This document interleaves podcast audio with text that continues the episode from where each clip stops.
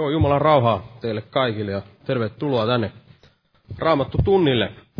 Ollaan täällä Jeesuksen nimessä koolla ja lauletaan yhteinen laulu tähän alkuun ja otetaan tämmöinen laulu kuin 270, 270.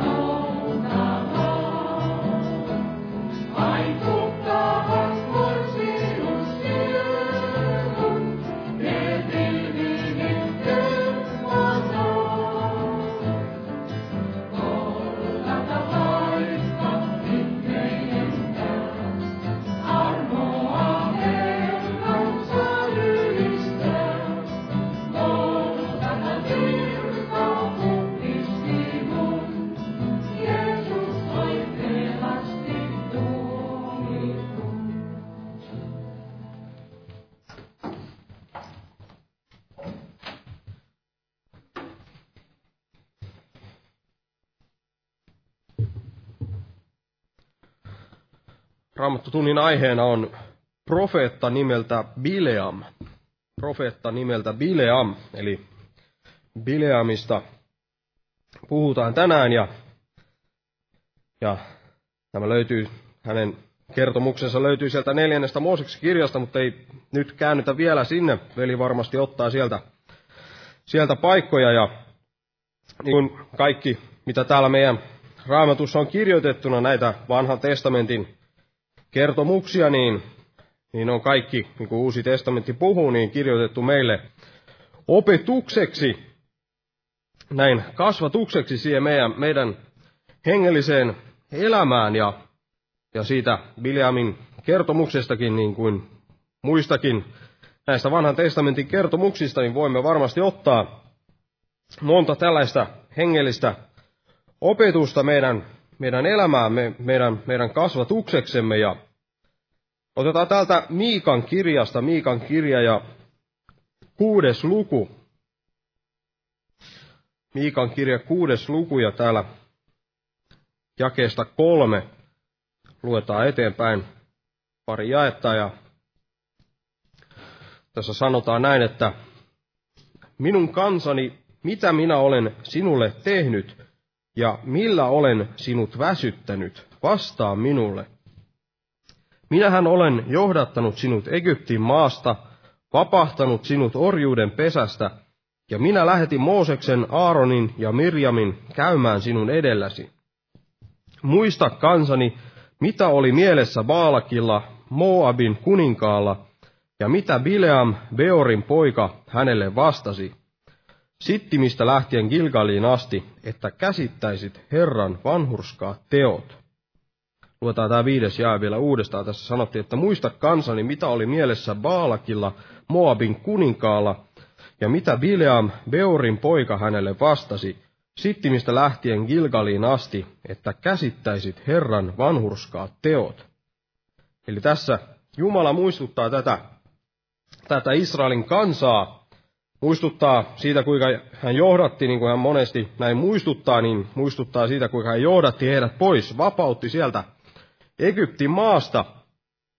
Ja sitten hän sanoo vielä, muistuttaa tästä Bileamin tapauksesta, hän muistuttaa, mitä mitä oli mielessä tällä Baalakilla, Moabin kuninkaalla, tämä Moabin kuningas Baalaksilla tahtoi kirota Israelin ja, ja yritti saada tämän Bileamin sitten kiroamaan Israelin. Ja sitten tässä Herra muistuttaa, mitä Bileam sitten hänelle vastasi. Ja, ja siellä Bileam sitten sen sijaan, että, että olisi kironnut Israelin, ja hän sitten siunasi Israelin. Ja tämä oli Jumalan, Jumalan tekoa. Jumala ei, ei tahtonut näin langettaa kirousta sille Israelin kansalle. Ja tästä, tästä hän tahtoi muistuttaa tätä Israelin kansaa ja sanoi, että, että käsittäisit Herran vanhurskaat teot. Eli tämän, tämän kautta he voisivat näin käsittää nämä Herran vanhurskaat teot, kuinka Herra, Herra siellä näin ei tahtonut kirota heitä vaan, vaan piti tahtoi näin, näin siunata tätä Israelin kansaa ja, ja tänä päivänä uuden liiton aikana, niin me tiedämme, että Jumala ei myöskään tahdo näin langettaa kirousta oman kansansa ylle, tämän seurakuntansa ylle, mikä on, minkä hän on näin verellä, verellänsä maksanut, vaan, vaan hän antaa, antaa näin siunauksen tälle omalle seurakunnallensa. Ja mitä hän sitten toteutti tämän, niin hän langetti sen kirouksen näin oman itsensä päälle, niin kuin Raamattu sanoo siellä Uudessa testamentissa, että, että, tai vanhassa testamentissa sanottiin näin, ja muistutetaan siitä myös Uudessa testamentissa, että, että kirottu olkoon jokainen, joka on puuhun ripustettu, ja näin Jeesus, kun hän kävi ristille kuolemaan, niin hänet näin kirottiin ja kirottiin meidän, meidän puolestamme, meidän syntiemme vuoksi. Tämän synnin, synnin tähden hänet näin kirottiin ja, ja minkä tähden, niin sen tähden, että me saisimme tämän, tämän siunauksen. Tämä on tällainen Jumalan vanhurskas teko, teko joka, joka, josta tämäkin omalla tavallaan muistuttaa meitä tämä, tämä Bileamin tapaus ja varmasti saamme kuulla, kuulla muutakin, muutakin tästä Bileamista, mitä, mitä hänen elämästään voimme, voimme oppia. Ja ennen kaikkea varmasti on tällainen varoittava esimerkki meille, mutta en puhu tästä sen enempää, veli tästä varmasti puhuu, puhuu paljonkin. Ja jos nyt just nyt tota, noustaan ylös ja pyydetään siunausta tähän tilaisuuteen. Täällä on näitä esirukouspyyntöjä monia. Täällä on monia nimiä ja täällä on esimerkiksi siis Pelasta Sarja, paranna hänet, sairastaa syöpää ja sitten Inkerin, Inkerin puolestaan esirukous on murtanut, murtanut lonkkansa ja, ja monia muita. Muistetaan näitä.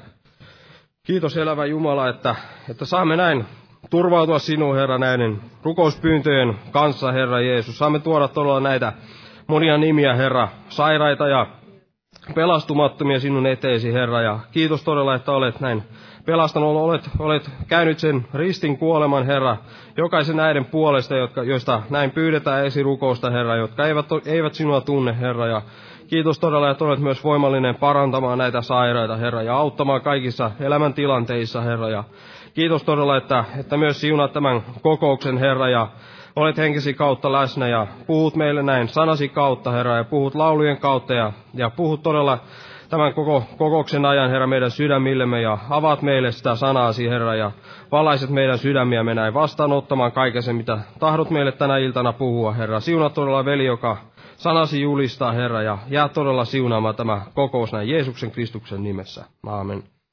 Istukaa, olkaa hyvä.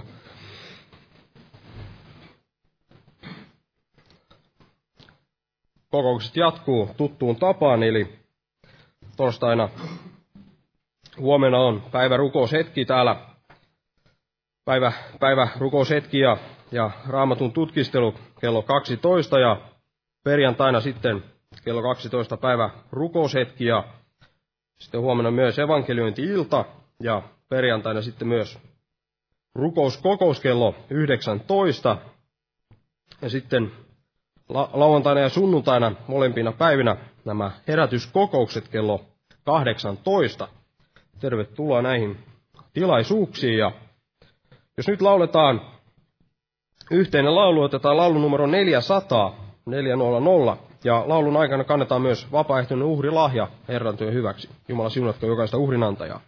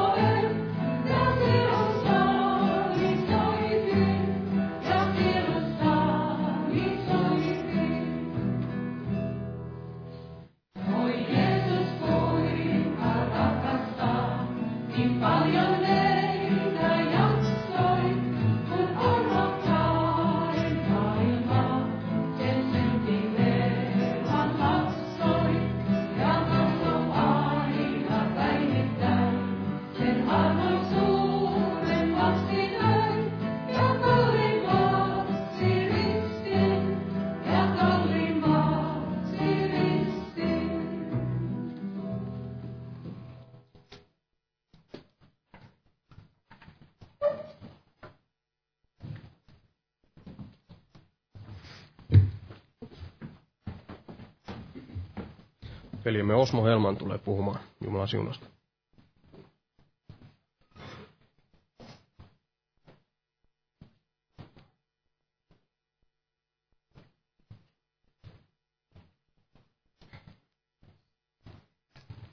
Jo Jumalan rauhaa jokaiselle. Ja tämä aihe siis tästä Bileamista, niin luen täältä Uuden testamentin puolelta, vaikka tämä kyseinen henkilö elikin siellä vanhan testamentin aikaa, niin täällä ensimmäinen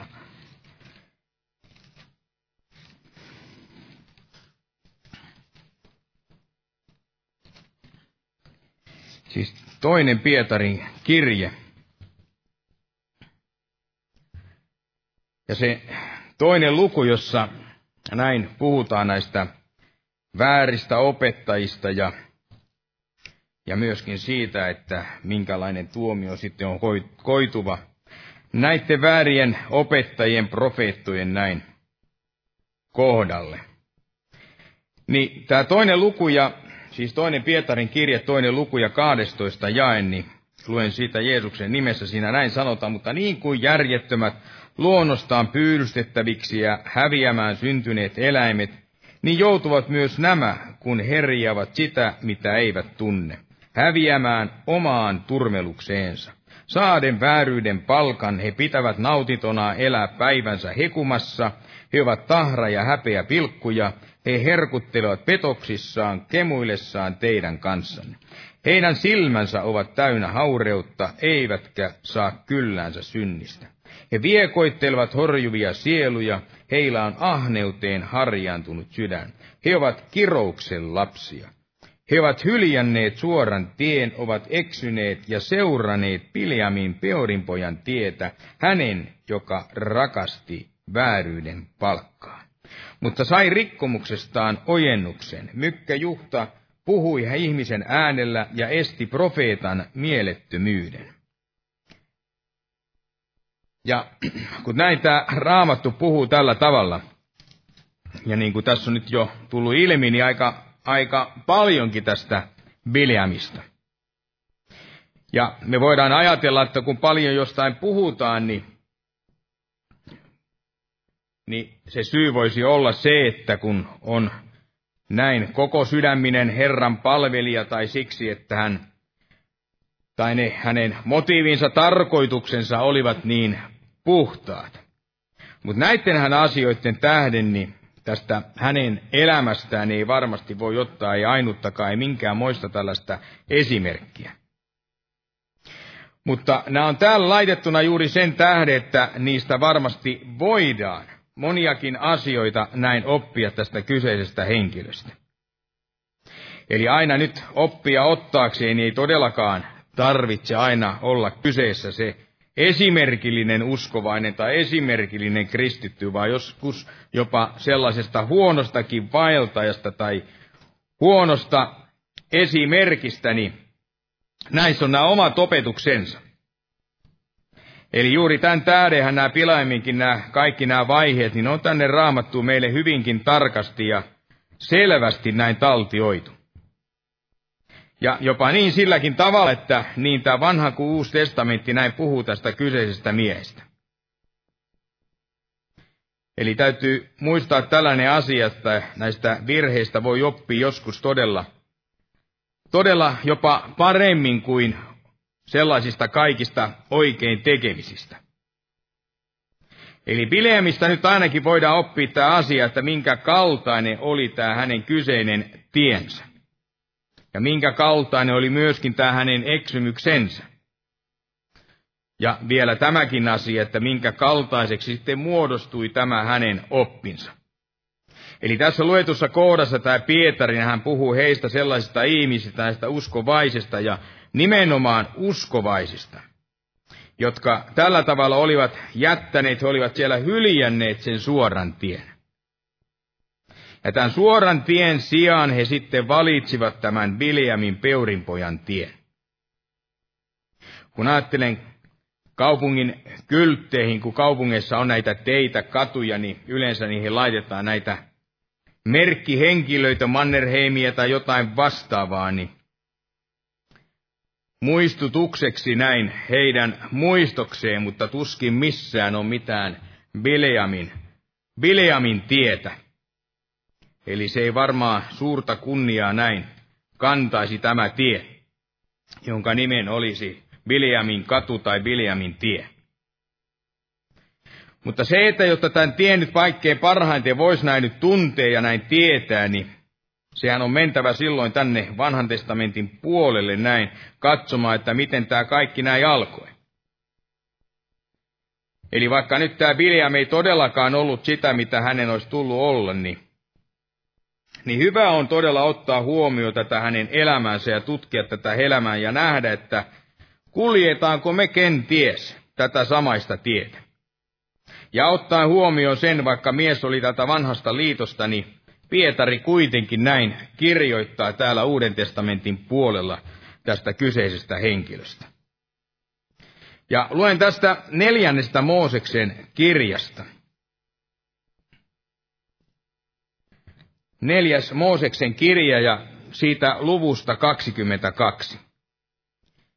Ihan neljä ensimmäistä jaetta. Tässä näin sanotaan, että sitten israelaiset lähtivät liikkeelle ja leiriytyivät Moabin arolle, Jordanin tuolle puolelle Jerikon kohdalle. Mutta Baalak Sipporin poika näki kaiken, mitä Israel oli tehnyt amorilaisille. Ja Moab, Moab pelkäsi tätä kansaa suuresti, kun sitä oli niin paljon. Ja Moab kauhistui israelaisia. Moab sanoi Midianin vanhimmille, nyt tuo lauma syö puhtaaksi kaiken meidän ympäriltämme. Niin kuin härkä syö kedon vihanuuden. Ja Paalak Sipporin poika oli Moabin kuninkaana siihen aikaan. Eli tässä, tässä kohdin näin kerrotaan tästä toisestakin henkilöstä, eli toisesta, jolla myöskin oli tärkeä osa tähän tapahtumaan. William oli se profeetta, oli Herran palvelija. Eli joku voi ajatella, että ei sitä ollut, mutta kyllähän varmasti näin sitä oli oli Herran profeetta ja hänen palvelijansa vielä tässä vaiheessa. Ja tämä Paalak sitten vastaavasti oli tämän Moabin kuningas. Ja tämä kuningas näin tajusi tämän, että mitä oli tapahtumassa. Eli hän ymmärsi, mitä Jumalan kansan tämän tarkoituksena näin oli. Eli tämä Israelin kansa, tämä Jumalan kansa oli jo siellä ollut jo ne pitkät ajat siellä erämaassa. Mutta nyt kuitenkin näin, Jumala oli antanut tämän käskyn mennä ja ottaa nyt omakseen tämän luvatun maan. Ja tämä kansa luvultaan niin kuin meren hiekka, niin kuin taivaan tähdet. Niin sehän liikkui siellä erämaassa ja kulki kohden sitä paikkaa, eli sitä maata, jonka Jumala oli jo siellä luvannut jo paljon aiemmin näin Abrahamin päivinä. Ja siellä kaikki nämä kansat kaikkialla sen ympärillä, niin näähän alkoivat siellä pelkäämään, huolestumaan ja olivat levottomia tämän kyseisen Israelin kansan näin tähden. Ja yksihän näistä kansoista oli juuri nimenomaan tämä Moabin kansa, ja jonka kuninkaan oli silloin juuri tämä kuningas nimeltä Baalak. Ja tämä kuningas mietti siellä kovasti sitä, että mitä hän voisi näin tehdä. Eli tehdä pysäyttääkseen tai jopa tuhotakseen tämän Israelin kansan. Eli hänellä oli tämä tieto, tasan tarka tieto siitä näistä voitoista ja kaikesta siitä, mitä nämä Israelin kansa oli niille muille kansoille näin tehnyt. Ja hänellä oli tämä pelko siellä sydämessä, että tämä kansa nyt tuhoisi sen hänenkin kansansa. Että tämä kansa tulisi ja söisi puhtaaksi kaiken heidän ympäriltään. Eli niin kuin vertauskuvallisesti hän sanoi, niin kuin härkäsyä kedun vihanuuden. Eli tulevat ja vievät kaiken, mitä vain käsinsä saavat. Ja tämä kuningashan sitten päättää ratkaista tämän asian sillä tavalla, että hän haetuttaa tämän profeetan, tämän Biliamin näin luokseen. Eli siinä jakeessa viisi näin sanotaan, että hän lähetti sanan saattajat Biliamin, Peorin pojan tykö, Petoriin, joka on Eufrat virran varrella, heimolaistensa maahan, kutsumaan häntä ja käski sanoa hänelle, katso Egyptistä on lähtenyt liikkeelle kansa. Katso, se on tulluvinut yli maan ja asettunut, asettunut minua lähelle. Ja niin nämä lähettiläät nyt sitten näin lähtevät. lähtevät näin Bileamin luokse ja tulevat hänen tykönsä sieltä Moabin kuninkaan sanoma mukanansa. Ja kun ajattelee näin tätä Bileamia, hänellä oli nimeä ja hänellä oli tätä mainetta jopa niin paljon, että jopa vieraat kansatkin näin tiesivät hänestä. Ja näin kaiketi tämä Paalak, tämä Moabin kuningas sitten ajatteli, että hän, kun hän etsii tämän profeetan nyt käsiinsä, ja maksaisi hänelle siitä sovitusta saarnasta tai sanomasta rukouksesta, anum, anomuksesta, sellaisen sovitun hinnan, että rahaa, hopeata ja muuta sellaista. Jotta tämä sitten, nämä hintana, niin hän kiroaisi tämän Israelin kansan. Ja Raamattu näin sanoo, että nämä kuninkaan lähettiläät, he esittävät kuninkaansa pyynnön. Siellä sanomalla, että tule siis, jaikeessa kuusi, tule siis ja kiroa minun puolestani tämä kansa, sillä se on minua väkevämpi, ehkä minä sitten saan sen voitetuksi ja karkoitetuksi maasta. Sillä minä tiedän, että jonka sinä siunaat, se on siunattu, ja jonka sinä kiroat, se on kirottu. Ja niin Moabin nämä vanhimmat, nämä, jo vielä siinä sanotaan tästä, kuinka nämä Midian ja Moabin vanhimmat sitten lähtivät matkaa ja oli tämä tietäjän palkka siellä heidän mukanansa. Ja kun he näin saapuivat nyt sitten tämän Bileamin luokse, niin he puhuivat hän, nämä Baalakin sanat näin hänelle. Eli tämä on tämä ensimmäinen asia. Ensimmäinen asia siitä, että mitä olisi, mitä tulisi näin tehdä. Eli Bileam, joka nyt oli tämä profeetta, oli Herran palvelija. Eli sen sijaan, että näin olisi välittömästi hyljännyt näiden vierasmaalaisten tämän kutsun, kaiken sen heidän ehdotuksensa, niin sanoikin Bileam nämä uskomattomalta kuuluvat nämä sanat. Jakeessa kahdeksan, että viipykää täällä tämä yö, niin minä annan teille vastauksen sen mukaan, kuin Herra minulle puhuu. Eli tämä on aika käsittämätöntä, uskomatonta, että tällainenkin mies, tällaisessa asiassa hän päätti kysellä Jumalalta. Jumalalta sitä, että no kuinkas on, oliko tarpeellista.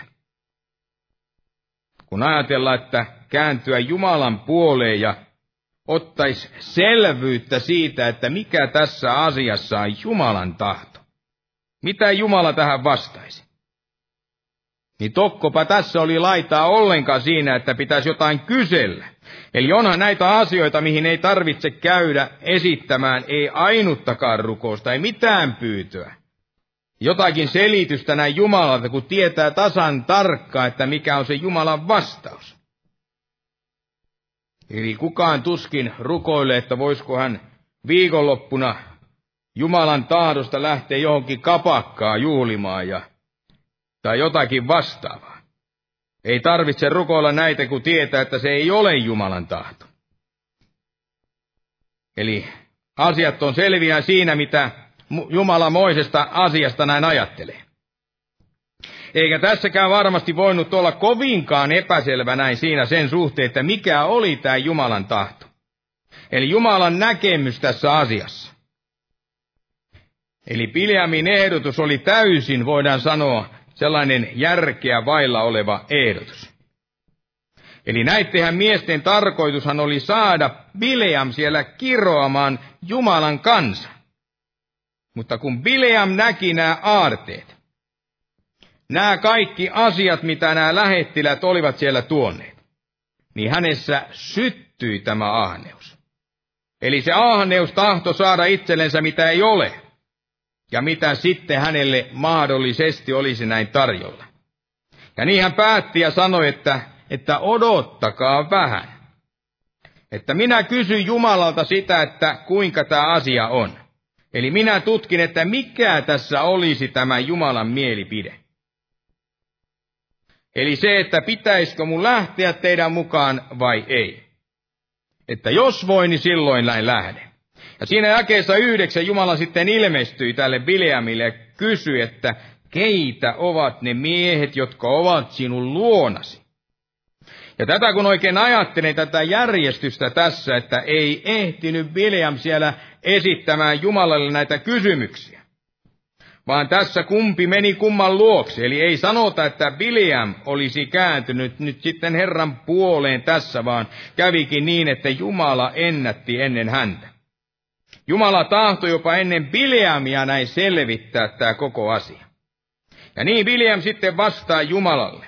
Baalak Sipporin poika Moabin kuningas on lähettänyt heidät tuomaan minulle tämän ja tämän sanan. Ja mitä sitten Jumala Bileamille sanoi, niin hän sanoi siinä jakeessa 12, että älä mene heidän kansaan, äläkä kiroa sitä kansaa, sillä se on siunattu. Ja kun ajattelen tätä asiaa, niin oliko tässä jotakin tällaista epäselvää tai tulkinnan varaista? Jotakin sellaista vaikeatajuista. Eli sellaista, mitä mahdollisesti tämä William ei kyennyt siinä ymmärtämään. Niin ei varmasti ollut mitään sellaista, mitä ei voinut toinen näin käsittää. Eli se oli selvä vastaus näin Jumalan taholta, ettei Biljamin pitänyt missään tapauksessa lähteä, eikä edes olla näiden kyseisten miesten kanssa. Ja jos me mietitään vähän tätä vastausta, jokainen voi varmasti katsoa tämän vastauksen, tai tämä, mitä Jumala sanoi, että älä mene heidän kansaa, älä kirroa sitä kansaa, sillä se on siunattu, niin kuka täällä on sellainen, joka ei ymmärtäisi tätä? Eli onko joku sellainen, joka ei ymmärrä, mitä tässä näin sanotaan? Eli sitä en kysy, että kuka olisi tehnyt tämän, mitä Bileamkin teki, koska tiedän varmuudella, että kyllä varmasti joku meistä olisi tähän lankaan mennyt, nähdessään sitä, mitä tarjolla oli.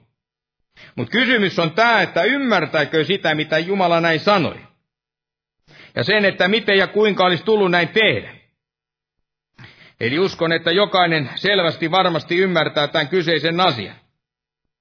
Ei kenellekään jää epäselväksi sitä, kun Jumala sanoi, että älä mene, niin mitä se tarkoittaa. Tarkoittaako se ehkä sitä, että ei nyt ihan vielä, ei nyt heti lähde. Mutta vähän myöhemmin, ehkä huomenna, yli huomenna tai ensi viikolla, niin sit voisi jo lähteä. Eli tarkoittaako tämä suunnilleen näin sitä?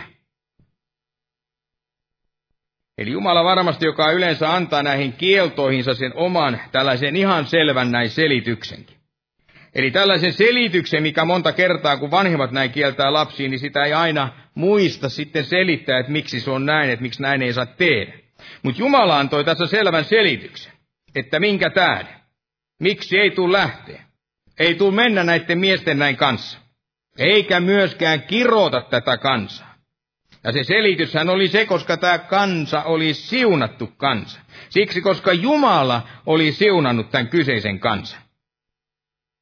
Ja nykypäivänähän, kun uskovaisilla tai tuolla maailmassakin, niin puidaan näitä asioita sitä, että on tätä nyt tapetilla tätä homoseksualismia ja sitten myöskin alkoholin käyttöä ja että löytyykö nämä asiat raamatusta ja mitä sitten tämä raamattu näihin kyseisiin asioihin näin sanoo. Eli raamattuhan näin kumpaiseenkin asiaan sanoi hyvin selvästi, että ei.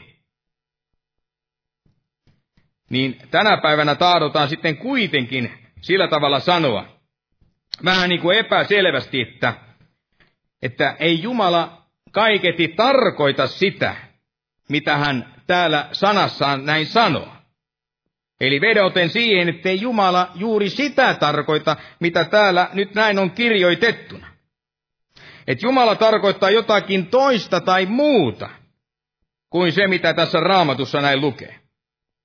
Ja tätä on ajatellut juuri sillä tavalla, että jos Jumala todella sanoo jotakin sellaista, mitä hän on sanonut, mutta ei sitä kuitenkaan tarkoita, niin minkä takia sitten Jumala ei sano sitä, mitä hän tarkoittaa?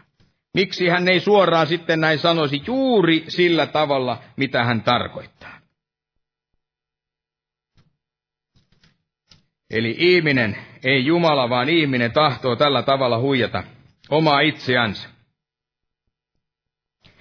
Ja Piljam hän sitten näin, tässä kerrotaan, hän nousee sitten aamulla ja nousee siellä suruissaan siitä. Suruissaan varmasti sen tähden, että ei tiedä, miten sanoisi tämän ei-sanan. Ja että jos hän nyt näin sitten sen sanoisi, niin näähän miehet ilman muuta, näähän suuttuu silloin häneen. Ja silloin kaikki nämä mahdollisuudet tähän rikkauteen, niin se on hänen osaltaan sitten mennyt. Ja siksi hän kiertää tämän suoran ei-sanan, sanomalla asian sillä tavalla jokseenkin pehmeästi. Eli jättää sellaisen pienen mahdollisuuden siihen heidän mahdolliseen paluuseensa, eli uudemman kerran näin neuvottelemaan tästä kyseisestä asiasta. Eli sanoi, että menkää takaisin maahanne, sillä Herra ei ole sallinut minut lähteä teidän kanssanne. Ja nämä miehet sitten näin sitten lähtevät. Ja kerrotaan, kuinka Baalak, tämä Moabin kuningas, niin hän tämän jälkeen sitten lähettääkin vähän arvokkaampia näitä miehiä. Lähettää sen parhain pansa, nämä suurin pansa, jotka Moabin tämä kansa ja sen maata myöskin näin edustivat. Eli hän lähetti niitä päämiehiä näin matkaa ja vielä useampia ja vielä arvokkaampia kuin siellä nämä edelliset. Eli varmasti meni näitä niin sanottuja ministeriä ja kaikkia hiippakunnan johtaja toinen toisensa näin jälkeen. Ja mitä tekee sitten tämä Pilea, eli saadessaan kuulla nyt tämä heidän sanansa? Kuinka Moabin kuningas oikein rukoilee siellä häntä luokseen, palkiten hänet vieläpä suuremmilla lahjoilla ja lupautuen tehdä jopa kaiken, mitä vain nyt Pileam siellä vaatisi. Eli tule siis ja kirroa minun puolestani tämä kansa.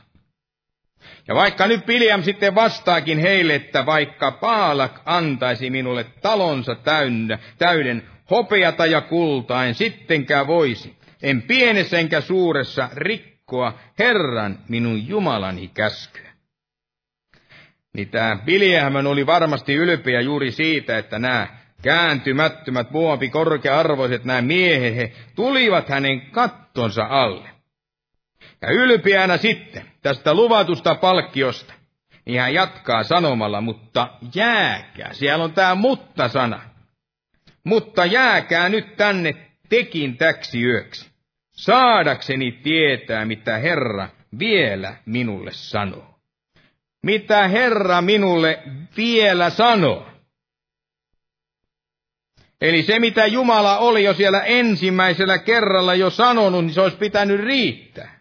Hänhän oli sanonut, että älä mene. Älä mene heidän kanssaan, äläkä kiroa sitä kansaa, sillä se on siunattu, siunattu kansa. Ja näinhän se William siellä osittain sanoikin. Mutta kun tämä houkutus oli niin suuri, että jälleen hän siellä pyysi heitäkin nyt jäämään. Eli odottaa, että saisi Jumalalta viimein tämän luvan nyt lähteä. Eli Bileam oli varmasti yhtä kova päinen kuin osa meistäkin ajatellen näin, että vaikka Jumala on nyt sanonut, että ei. Eli jätä tämä asia ja jätä nyt vaikka nämä ihmiset tai jätä, unohda Äläkä kulje näiden ihmisten mukana heidän kanssaan sinne ja tänne. Niin tästä huolimatta näin, sitähän ihmiset edelleenkin, he rukoilevat, kysyvät Jumalalta, että jos nyt kuitenkin tällä viikon loppuna tai seuraavassa kuukaudessa tai sillä tavalla, että sais ikään kuin Jumalalta sen suotuisan vastauksen. Että jospa nyt Jumala muuttaisi sen ensimmäisenä tulleen sen annetun ei-sana sitten viimein näin kylläksi. Ja tulee mieleen eräs sisar. Ei ole täällä enää meidän keskuudessamme. Joitakin vuosia sitten hän kyseli, vähän tämän Bileamin tapaan, kyseli minulta, kyseli Jumalalta ja itseltänsä. Sellaista vaimosta, vaimostaan eronnutta aviomiestä – ja näitä, näitä tällaisia samankaltaisia tapauksia, näitä tulee nyt, kuulee, voidaan sanoa jokaisena vuotena yhä enemmän ja taas enemmän. Eli hänen puheistaan päätellen niin näytti aina siltä, että, että joo, kyllä Jumala on tästä vastaan, että ei tämä ettei se ole Jumalan tahto tämä asia. Mutta sitten aina, kun kuukausia meni eteenpäin, koska hän edelleenkin rukoili tätä Jumalan muutosta, että Jumala muuttaisi tämän ei-sanan kylläksi.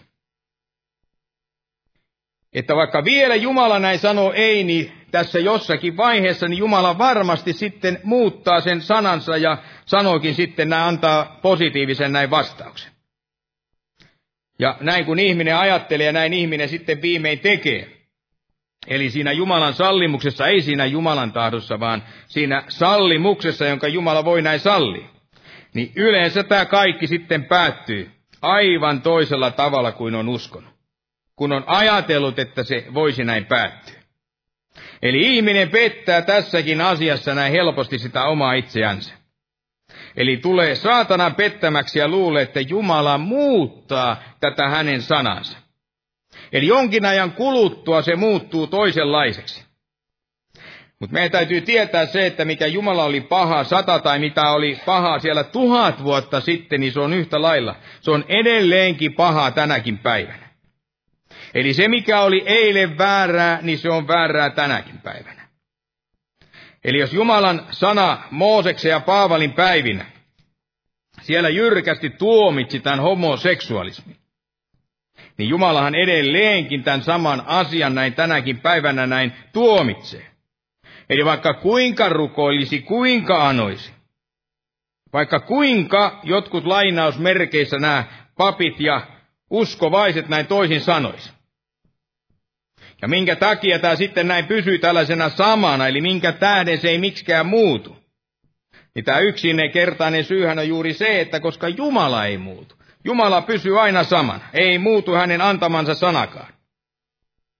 Eli jokainen asia, mikä Jumalalta kieltää, niin sanoo sen olevan syntiä, niin se synti on sitä tänäkin päivänä. Ja me ajatellaan, että kun me Herran eteen uskossa tai jossain vakaassa tahdossa näin sitten käännymme. Totisella sydämellä polvistumme hänen eteen nöyränä ja näin pyytelemme näitä asioita, niin Jumala sitten heltyy. Ja kun hän heltyy, niin hän meidän kohdaltamme sitten muuttaa kaiketi pieneksi hetkeksi vähän tätä antamaansa sanansa. Mutta täytyy tämmöinenkin asia kertoa.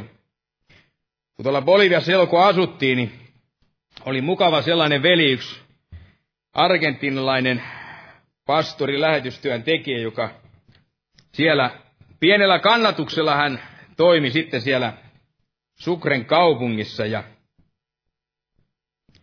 niin tota, hän siellä sitten ihastui yhteen tällaiseen ihastukseen ja yhteen paikalliseen siskoon ja hän sitten aina rukoili sitä, että jos on Jumalan tahto, niin että hän saisi tämän siskon itsellensä. Ja hän ei oikein koskaan saanut mitään selvää vastausta siihen, että se oli pikemminkin niin, että se ei ollut Jumalan tahto. Mutta hän rukoili ja rukoili kaiken aikaa, joka päivä sitä samaa asiaa. Ja sitten ikään kuin Jumala salli muksesta näin, tämä asia näin tapahtui. Eli se ei ollut Jumalan tahto, vaan se oli se sallimus. Jumala salli näin tapahtuvaksi, koska hän tahtoja oli päättänyt näin tehdä, ottaa se vaimokseen. Ja mielenkiintoista, että tämän vaimon nimi oli Consuela, eli tämä tarkoittaa lohdutus. Lohdutus oli tämän, jos kääntää sen nimen sitten suomeksi. Mutta sitten jonkin ajan kuluttua, eikä kovinkaan kauaa siitä, kun he olivat sitten näin menneet avioon, niin nämä rukoukset muuttukin toisenlaiseksi. Eli hän ei enää ollutkaan näin iloinen siitä, mitä oli tapahtunut. Ja vaikka tämä onkin vähän tällainen, se ei ole mikään vitsi, mutta tämä on tällainen tosi asia, että hän vähän tähän malliin rukoili sitä, että Jumala ottaa se jo pois häneltä. Että hän alkoi rukoilemaan, että Jumala, ota tämä häneltä pois tai minä lähetän tämän sinulle. Ja se oli vakava asia, että hänen oma se lähetystehtävänsä, ei se mennytkään enää sit sillä tavalla, niin kuin hän oli ajatellut. Ja tässä ihan pari kuukautta sitten, niin tapasin tämmöisen henkilön, jonka kanssa silloin tuolla aina oliko ne torstai-päiviä vai mitä päiviä ne oli, me pidettiin siellä lähellä Turkua niitä kokouksia aina. Joka toinen viikko, niin tapasin tämän kyseisen henkilön, kenen kanssa siellä, hänkin oli siellä mukana näissä kokouksissa ja auttamassa siellä, niin hän sitten mulle sanoi, että olisi pitänyt vaan, olisi pitänyt vaan tehdä, kuulla se sana, ottaa vaari, mitä silloin sanoit ja puhuit. Että hän ei sitä tehnyt ja nyt sen sijaan, että hän meni naimisiin ja meni naimisiin ja hän ajatteli silloin, että tästä naisesta tulisi hänelle sellainen apu. Mutta nyt hän joutuukin koko aika olla apuna tälle naiselle ja se on käynyt hänelle kaikella tavalla näin raskaaksi. Eli tämäkin asia, kun ei tehnyt sitä Jumalan tahtoa, niin meni, voidaan sanoa, aivan mönkään. Eli Jumala oli Bileamillekin siellä sanonut, että älä, älä mene. Mutta Bileam kuitenkin alkoi täällä ihan pyytämällä näin pyytämään, eli vaatimalla vaatimaan. Piti itse pintaisesti kiinni tästä asiasta, mitä hän tahtoi. Ja niin kuin sanoin, että kun se jatkuu tähän pisteeseen, että Jumalankin on turha enää jatkaa sitä kieltoa, niin silloinhan siinä tapahtuu juuri sillä tavalla. Eli siihen tapahtuu tämä sallimus. Se sallimus, että niin voi käydä, että saa sitä, mitä on tilannut tai pyytänyt.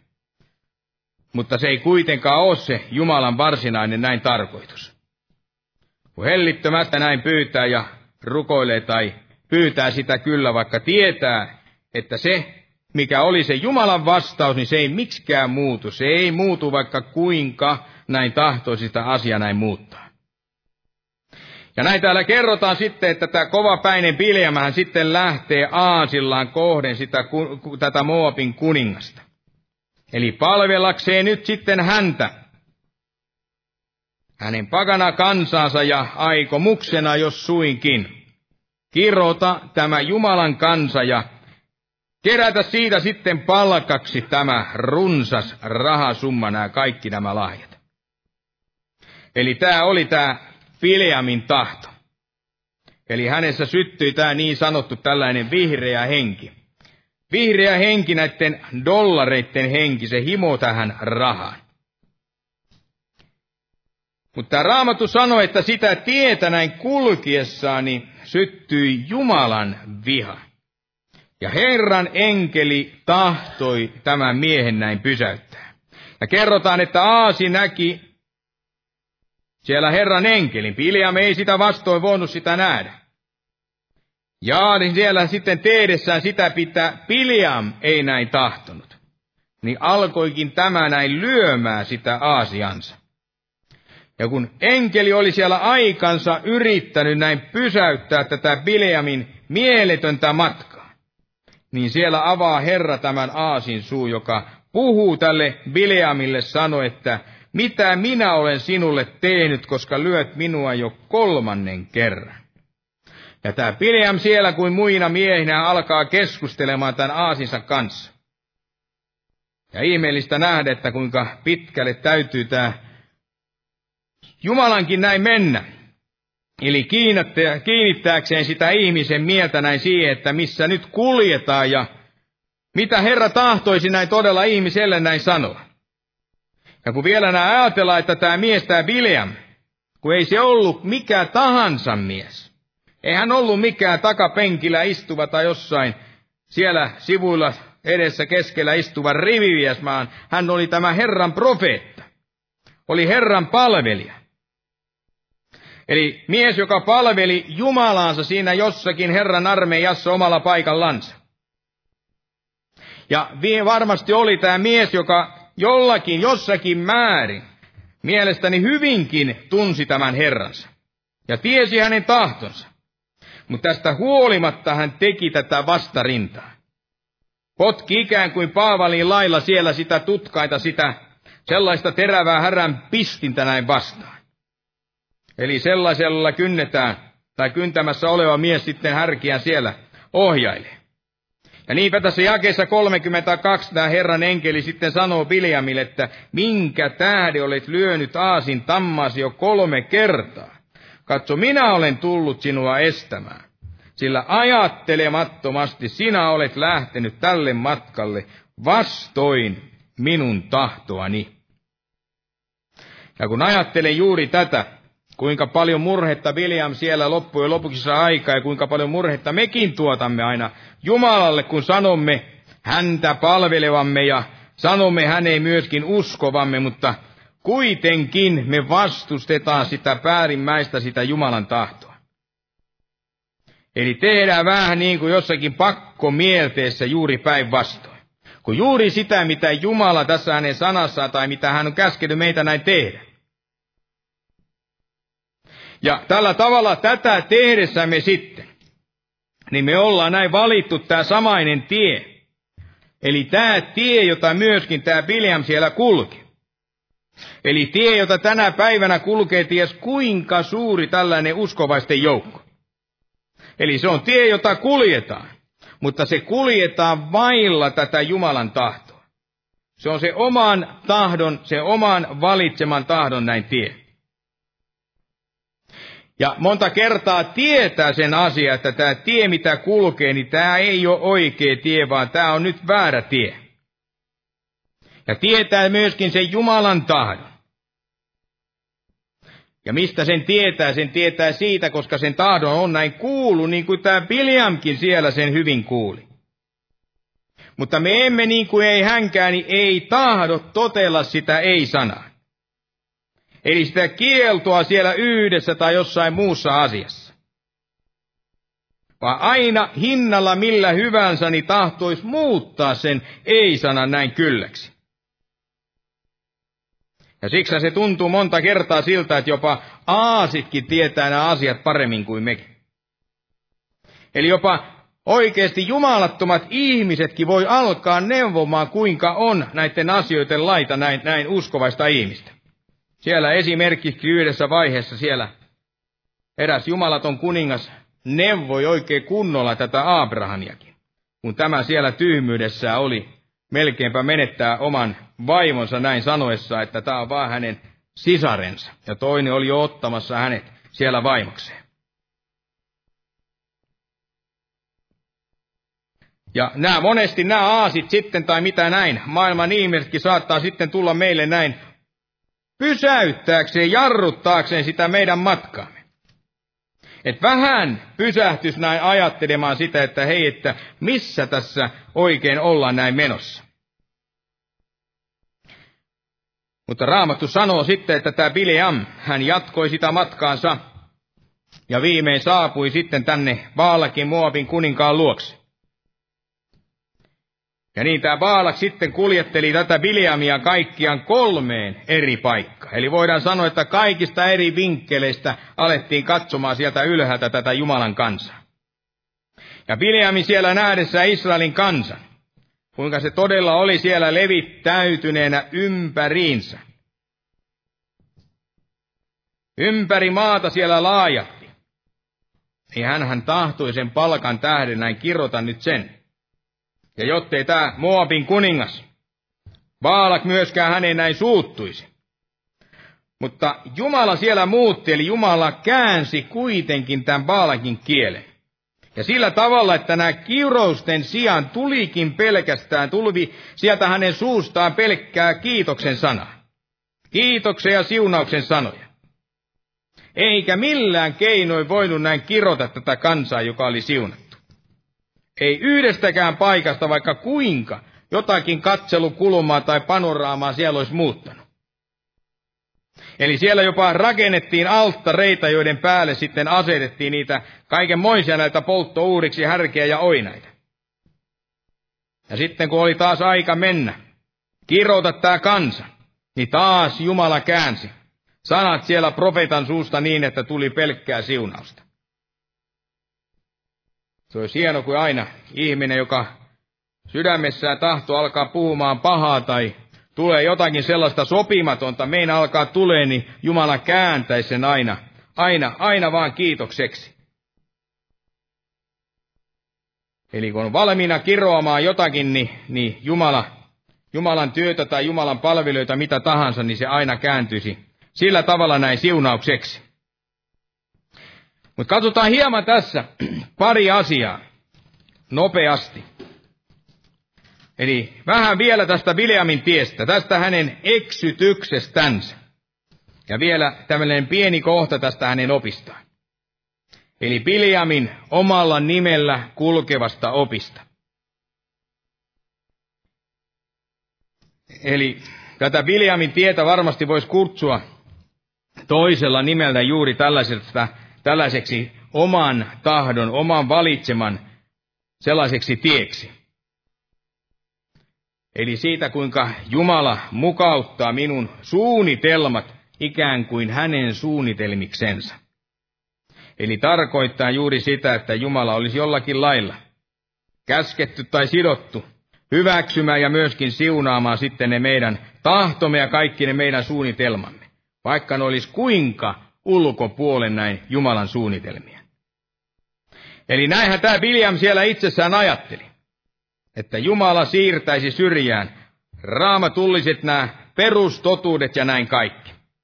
Ja sen tähden, että minä voisin sitten saada ja toteuttaa sitä asiaa, mitä tahdon.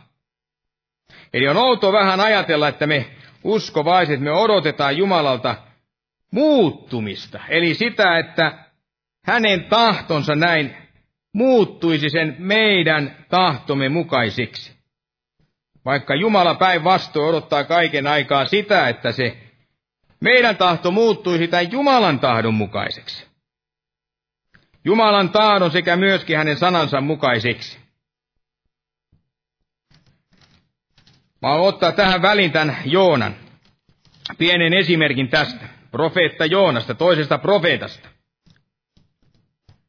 Joka kaiketi myöskin siellä luuli, että voisi vähän muuttaa näin Jumalan suunnitelmaa toiseksi. Eli sen mukaiseksi, mitkä hänen suunnitelmansa näin sitten oli. Mitä hän tahtoi. Eli täällä Joonan kirjassa, niin täällä Jumala sanoi hänelle täällä ihan kirjan aivan alussa. Jakeessa kaksi, että nouse, mene Niiniveen siihen suureen kaupunkiin ja saarnaa sitä vastaan, sillä heidän pahuutensa on noussut minun kasvieni eteen. Ja näin sanotaan, että Joona sitten nousi, mutta nousi väärään suuntaan näin, siihen määrään suuntaan menevään laivaan. Ja sen sijaan, että olisi mennyt nyt sitten Jumala, minne Jumala käski, niin hän lähtikin näin se. Eli voidaan sanoa aivan sinne vastakkaiseen suuntaan. Ja kaiketi hänkin sinne satamaan sitten tullessaan, niin ajatteli, että no hyvä, tässä on ihan lähtö valmiina lastattu laiva. Ja matkaliputkin on näin järjestynyt ikään kuin taivaan lahjana. Ikään kuin olisi tullut näin herralta. En tiedä, mutta voisin kuvitella, että ajatellut siinä, että huh, tästä pääsee nyt tekemään sitä, mitä tahtoo. Et kiitos Herralle, että Herra näin järjesti nämä kaikki. Liput ja laivat ei muuta kuin nousee vaan sinne. Että näyttää, että Herra on edelleen minun kanssani. Ja niin nousee Joona sitten sinne laivaan. Eli Jumala salli hänen menevän tähän laivaan. Kukaan ei siellä nousu häntä estääkseen. Ei, ei näitä hänen aikeitansa. Mutta näin kerrotaan kuitenkin, että keskellä matkaa, kun oltiin päästy näin jo hyvän matkan merelle, niin siellä alkoikin tämä raivoisa myrsky. Ja Joona edelleen oli, kun ei mitään olisi näin tapahtunut. Kunnes merimiesten siellä täytyy näin heittää hänet ylitse laidan. Siitä syystä, koska tämä syy oli, Joonan se myrsky oli tullut tämän Joonan tähden. Ja siellä sitten ilmestyi suuri kala, joka nielaisi tämän Joonan. Sitä en tiedä oikein, että milloin tämä Joona alkoi siellä rukoilemaan ja koska hän alkoi katumaan sitä, mitä oli tehnyt. Mutta tässä niin kuin vaikuttaa, kun tätä lukee, että vasta oltuaan siellä kalan vatsassa. Ne kolme päivää. Vasta tämän jälkeen siellä kuitenkin näin kerrotaan se, että hän alkoi rukoilemaan. Ja katumaan sitä asiaa, mitä oli tehnyt, ei ollenkaan, ei aikaisemmin että jos itse olisi ollut tuossa tilanteessa, niin varmasti olisi alkanut huutamaan Herraa jo paljon aiemmin, varsinkin ainakin siinä, kun suuri kala tulee ja avaa sen kitansa näin syödäkseen.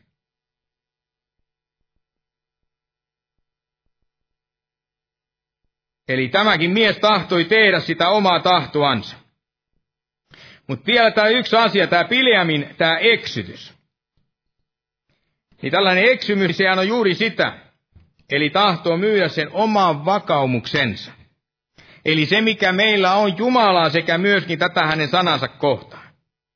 Eli myydä ja luopua juuri siihen, mihin me uskomme, vaihtaen se johonkin maalliseen tai johonkin tällaiseen ajalliseen asiaan. Eli kun se ihmisen mielenkiinto, kun se kohdistuu tähän ajalliseen johonkin tällaiseen materiaaliin, niin, niin se on tietenkin sitä menoa sitten siinä hengellisessä, omassa hengellisessä elämässäkin, että se menee varmasti myöskin ihan samalla lailla. Niin se hengellinenkin elämä muuttuu sellaiseksi materiaaliseksi elämäksi. Ja ihminen varmasti aluksi alkaa tahtoa tuomaan niitä hyviä tekojansa esiin, eli saada se Jumalan mielisuosio juuri niiden kautta ja pyrkii niiden kautta jopa sitten vanhuskauttamaan ja jopa pelastamaan näin sen oman itsensä. Eli tämän Bileaminhan suuri virhe oli juuri tässä, tässä hänen eksymyksessään juuri siinä, että hän, joka oli ja toimi tällaisena Herran profeettana, niin hän ei enää ymmärtänyt sitä asiaa, ettei hän suinkaan voinut toimia niin kuin hän itse parhaakseen näin näki. Ei puhua myöskään sitä, mitä kaiketi olisi tahtonut näin puhua. Ei saarnata eikä edes profetoida niin kuin olisi tahtonut.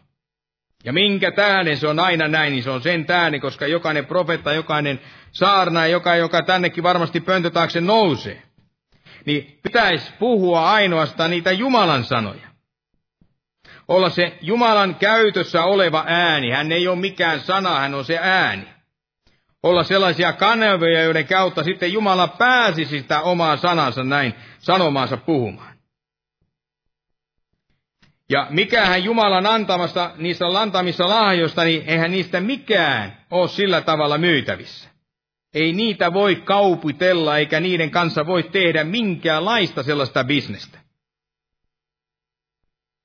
Eli Viljamin tahto saada rahaa oli juuri Jumalan antaman sen lahjan kautta. Ja tämä oli hänen suuri virheensä. Ja se virhe sai aikaa sen, että hän alkoi toimimaan vastoin näin Jumalan tahtoa. Ja joka viimein vei hänet sellaiseen, voidaan sanoa, syöksykierteeseen, joka viimein haaksi rikkoutui, miten se sanottaisi, haaksi rikkoutui ja hukuutti tämän kyseisen miehen. Eli siellä tuhoutui ainoastaan hän siellä tuhoutui täysin tämä hänen virkansa. Tuhoutui tämä hänen hengellinen elämänsä. Ja näin lopulta tuhoutui hän itse. Ja kun ajattelen, kuinka paljon näitäkin tänä päivänä tällaisia on, jotka rahankin tähden tai jonkun muun asian tähden, jonkun tällaisen materiaalin tähden, eli siihen rakastuneena, niin toimii vastoin sitä omaa näkemystä, omaa sitä uskoa. Ja teidän sitten tästä omasta virastaan kaiken sen tähden sellaista, voidaan sanoa niitä uskonnollisia pelkkiä toimituksia. Ja se on sitten vaan sitä pelkkää opittua jotakin ammattia. Kun näkisi sen sijaan sen, että sen takana olisi yhä edelleen tämä Jumalan antama kutsu. Eli näitähän varmasti löytyy maailmasta ties kuinka paljon. Ja kun ajattelen sitä, no kuinka tämmöisen ylipäätänsä voi sitten näin langeta, niin eihän se varmasti paljon lahjoja tai taitoja vaadi se, että kuinka langeta pois Jumalan taadosta. Eli se on aina paljon helpompaa kuin näin päästä siihen Jumalan tahtoon. Eli kun kaikki nämä tällaiset ihan perusopetukset, nämä moraaliset sekä hengelliset, kun ne siirretään sillä tavalla täysin syrjään, niin silloinhan se asia näin tapahtuu. Eli kun uskovainen lakkaa elämästä ensinnäkin siinä Jumalan pelossa ja kun tahto istuttaa niitä omia toiveitansa, kaikkia sitä, sanan vastaista sellaista sinne Jumalan tahdon näin sekaan, niin silloin tämä kaikki näin tapahtuu. Kun ei ole enää kuulijainen tälle Herran sanalle, eikä enää toimi sen puhtaan oman tuntonsa näin mukaisesti. Ja unohtaen täysin sen, ettei meidän tuu puhua muuta kuin juuri sitä, minkä Jumalalta ollaan näin saatu. niin silloin me ollaan juuri siinä, missä on tämä Biljamkin. Olemme eksyneet samaan tähän Biljamin eksytykseen. Eli kun ajatellaan sitä, että tämä Biljam, eihän muuten voisi olla profeetta, jos ei tiedä Jumalan tahtoa. Mutta siellä eksyi tällä tavalla, väitellessään ja inttäessään Jumalan kanssa. Ja niin kuin nyt monta kertaa sanoin, niin tahtoi tehdä juuri nimenomaan sitä omaa tahtoansa mieluummin, kun olisi tehnyt nyt sen Jumalan tahdon. Ja nämä seurauksethan oli sitten sen mukaiset. Ja ne seuraukset ei ollut ainoastaan hänelle, vaan se koski myöskin koko sitä Israelin kansaa. Niin luetaan vielä tästä neljännestä Mooseksen kirjasta.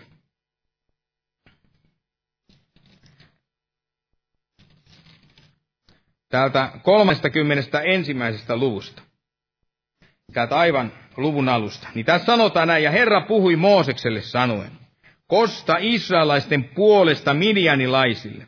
Sen jälkeen sinut otetaan pois heimosi tykö.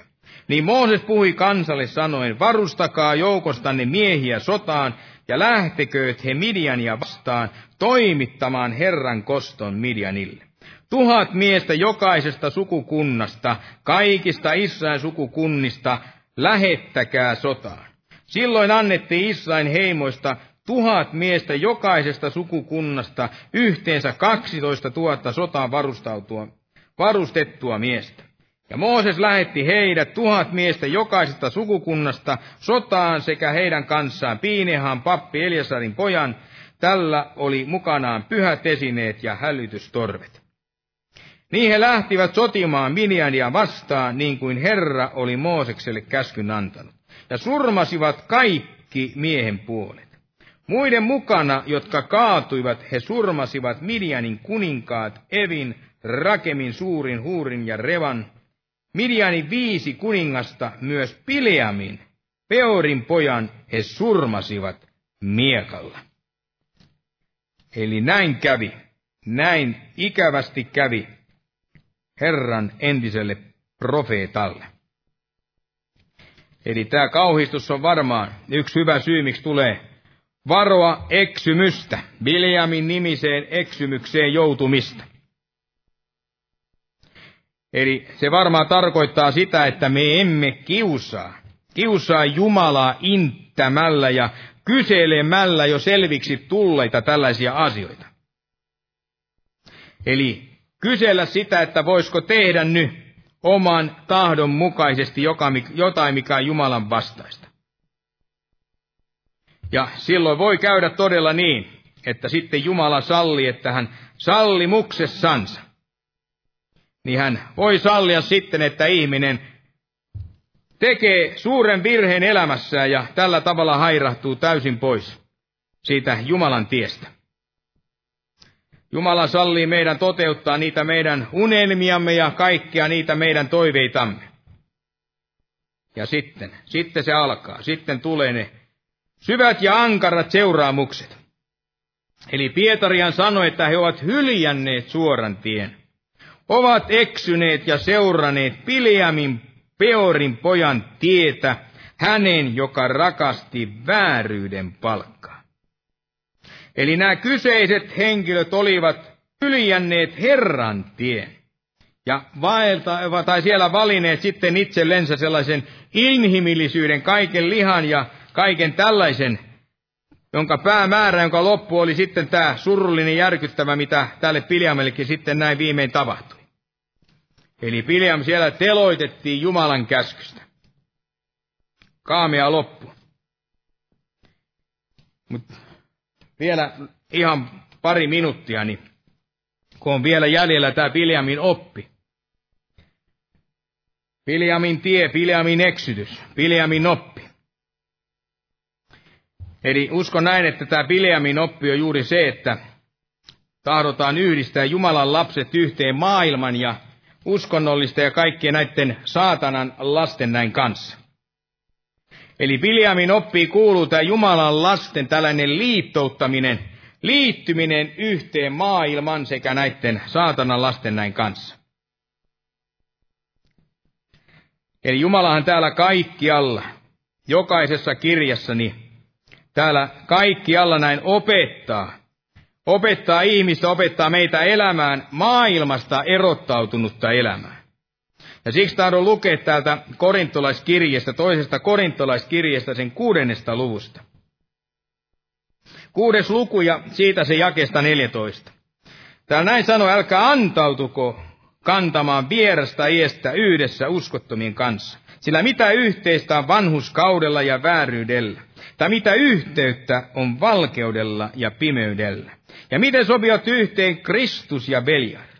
Tai mitä yhteistä osaa uskovaisella on usko, uskottoman kanssa?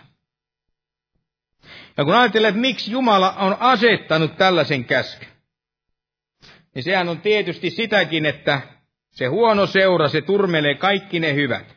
Jumalta tulleet ne kaikki tavat. Ja tämä oppi, tämä Biljamin oppi, kun sitäkin ajattelee, että mistä se oikein niin muodostuu. Eli kyllähän se oppi aina muodostuu siitä tiestä, mitä ihminen, tai tavasta, kuinka vaeltaa ja kuinka näin elää. Eli seuraamukset valitsemalle tielle, lankiaminen siihen kyseiseen eksymykseen. Niin näiden kaikkien tämä seuraamus, niin siitä syntyy se määrätynlainen näin oppi. Eli tämän Bileamin tapauksessa hänen oppinsa oli tuuri tämä, että astua tälle Jumalan sallimuksen tielle. Ja opettaa sitä muille, jotta hekin sitä tietä näin seuraisivat. Eli tämä Bileamin oppina itse asiassa syntyi koston tahdosta. Eli se syntyi siitä, ettei hän voinutkaan saada sitä tahtomaansa. Ei niitä rahoja, ei niitä lahjoja antimia. Niitä, joita Moabin kuninkaalla oli siellä hänen edessään, mutta hän ei niitä itsellensä palkaksi saanut.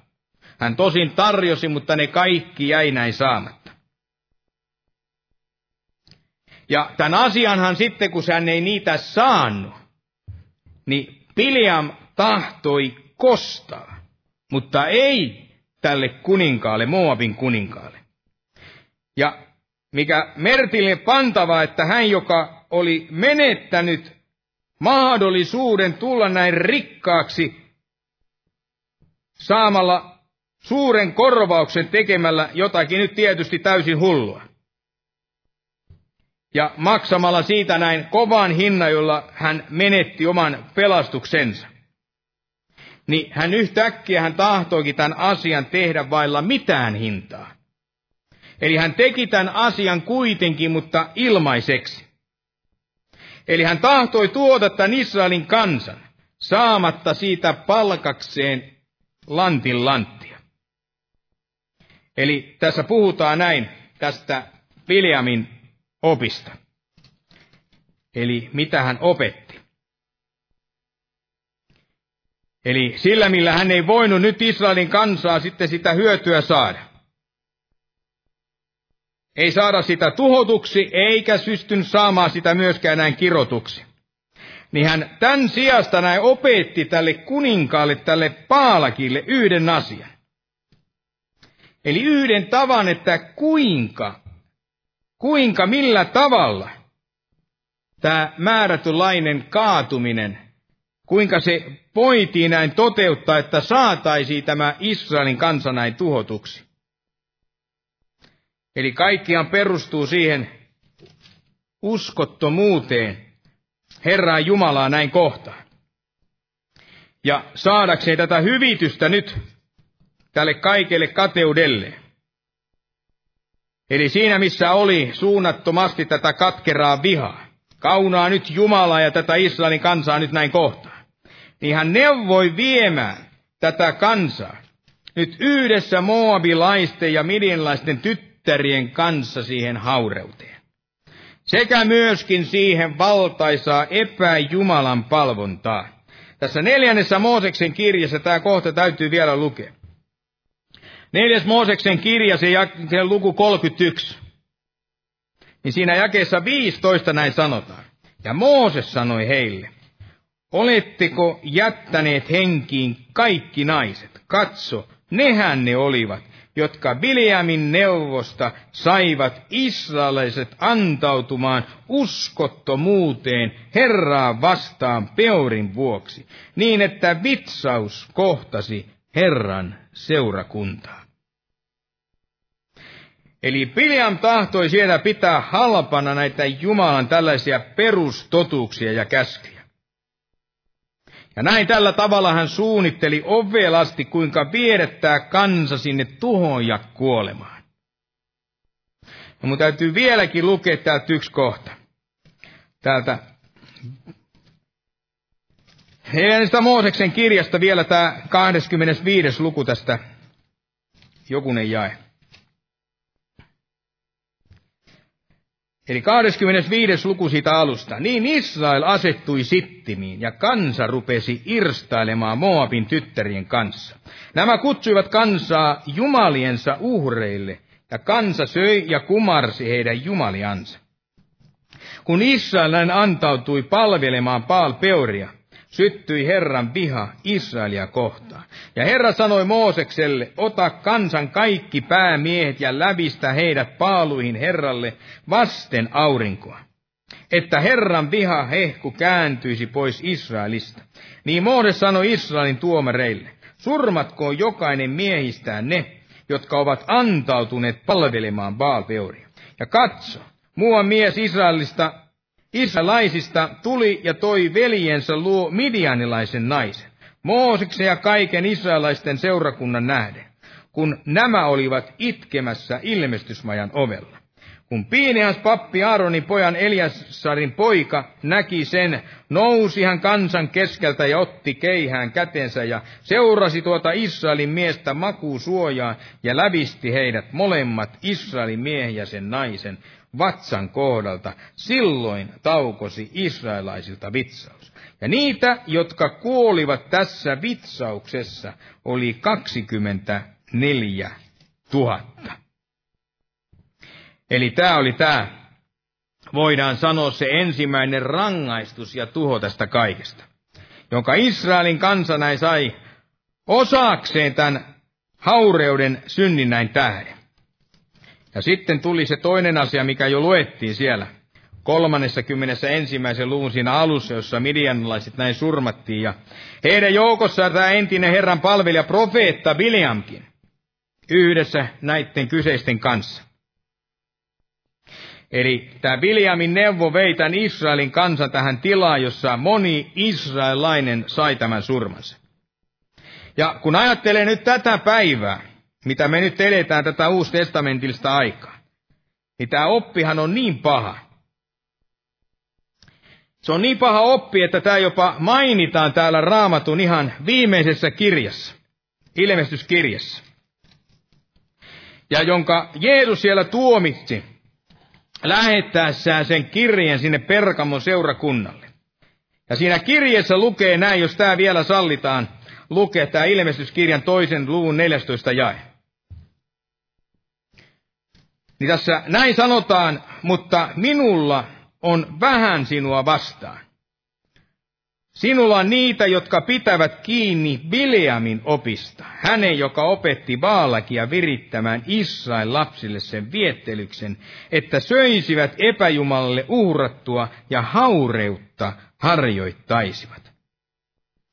Siinä edellä, siinä kirjeessä sanotaan, kuinka Jeesus tiesi, että tämä kyseinen seurakunta, sen asukkaat olivat siellä, kussa saatanan valta istuinkin näin oli. Ja Jeesusta kuvattiin siinä kirjan alussa, kuinka hänellä oli oikeassa kädessään seitsemän tähteä, hänen suustaan lähti kaksiteräinen miekka. Ja tämä kaksiteräinen miekka, Jumalan sana, niin se oli tuolloin ja se on tänäkin päivänä vastaan tätä luopumuksia kaiken väärän profeetan sanomaa sekä oppia. Kaikkea myöskin sen tietä sekä myöskin tätä eksymystä. Profeetan sanomaa, joka myi kutsumuksensa näin rahasta. Maallisesta näin hinnasta. Ja joka siellä täysin epäonnistumisensa näin tähden, katkeruudessa ja kaikessa vihassaan tahtoi tuhota koko tämän Herran seurakunnan, Israelin kanssa. Onko kukaan ajatellut tai huomannut mitä yhteistä.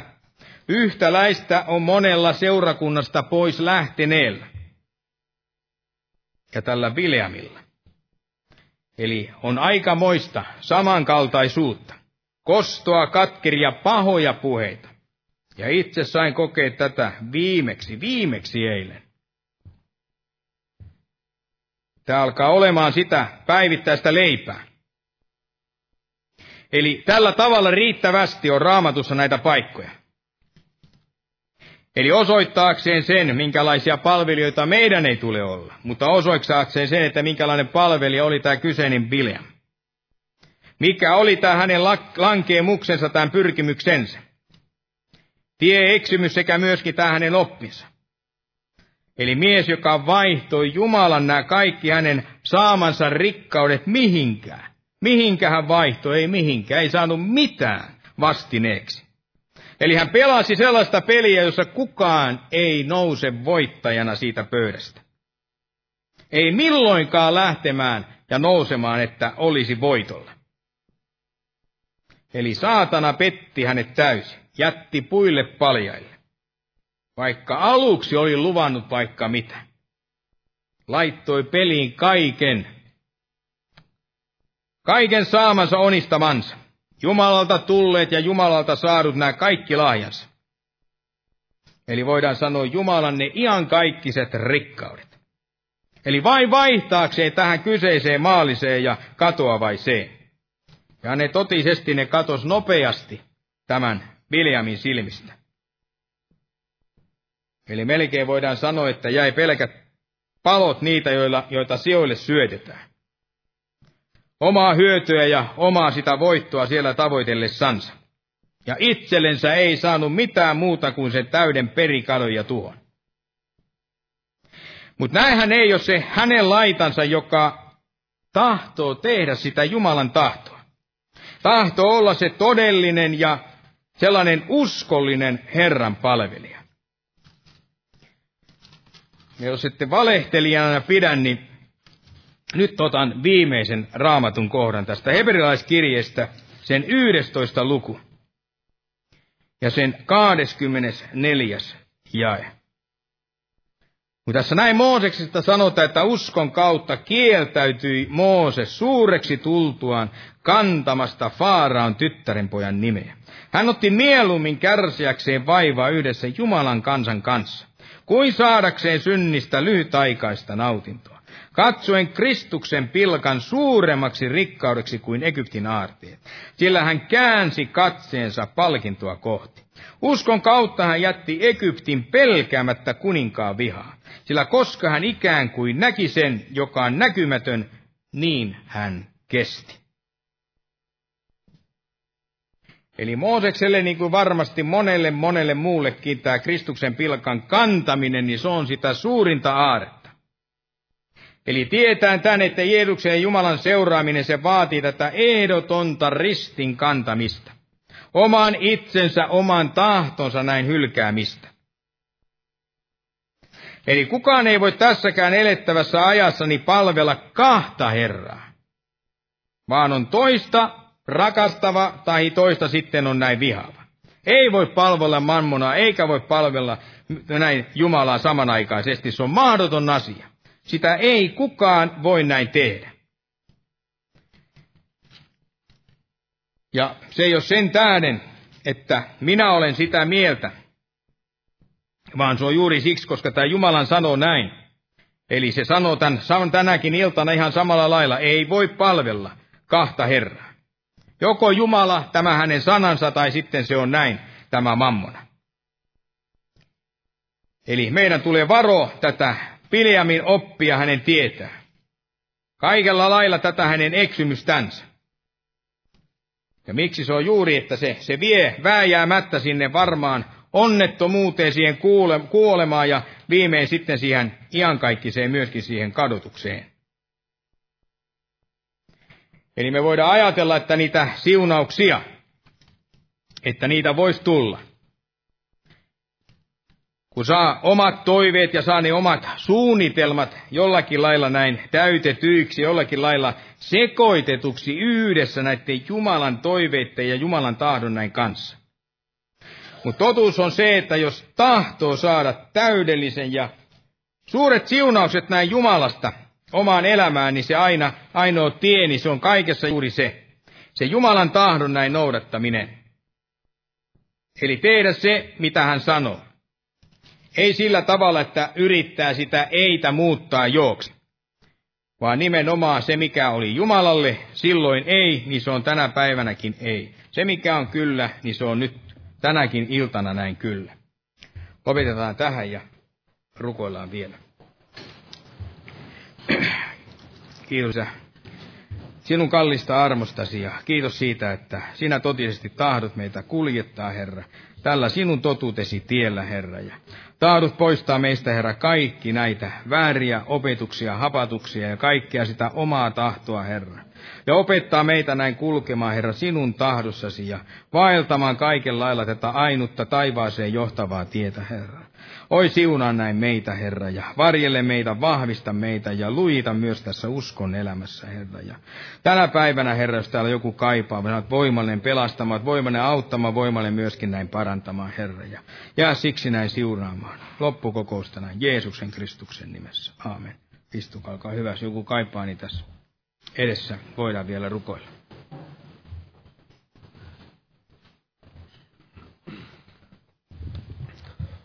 Lauletaan tähän loppuun tämmöinen laulu kuin 380, 380. Jumala siunausta kaikille.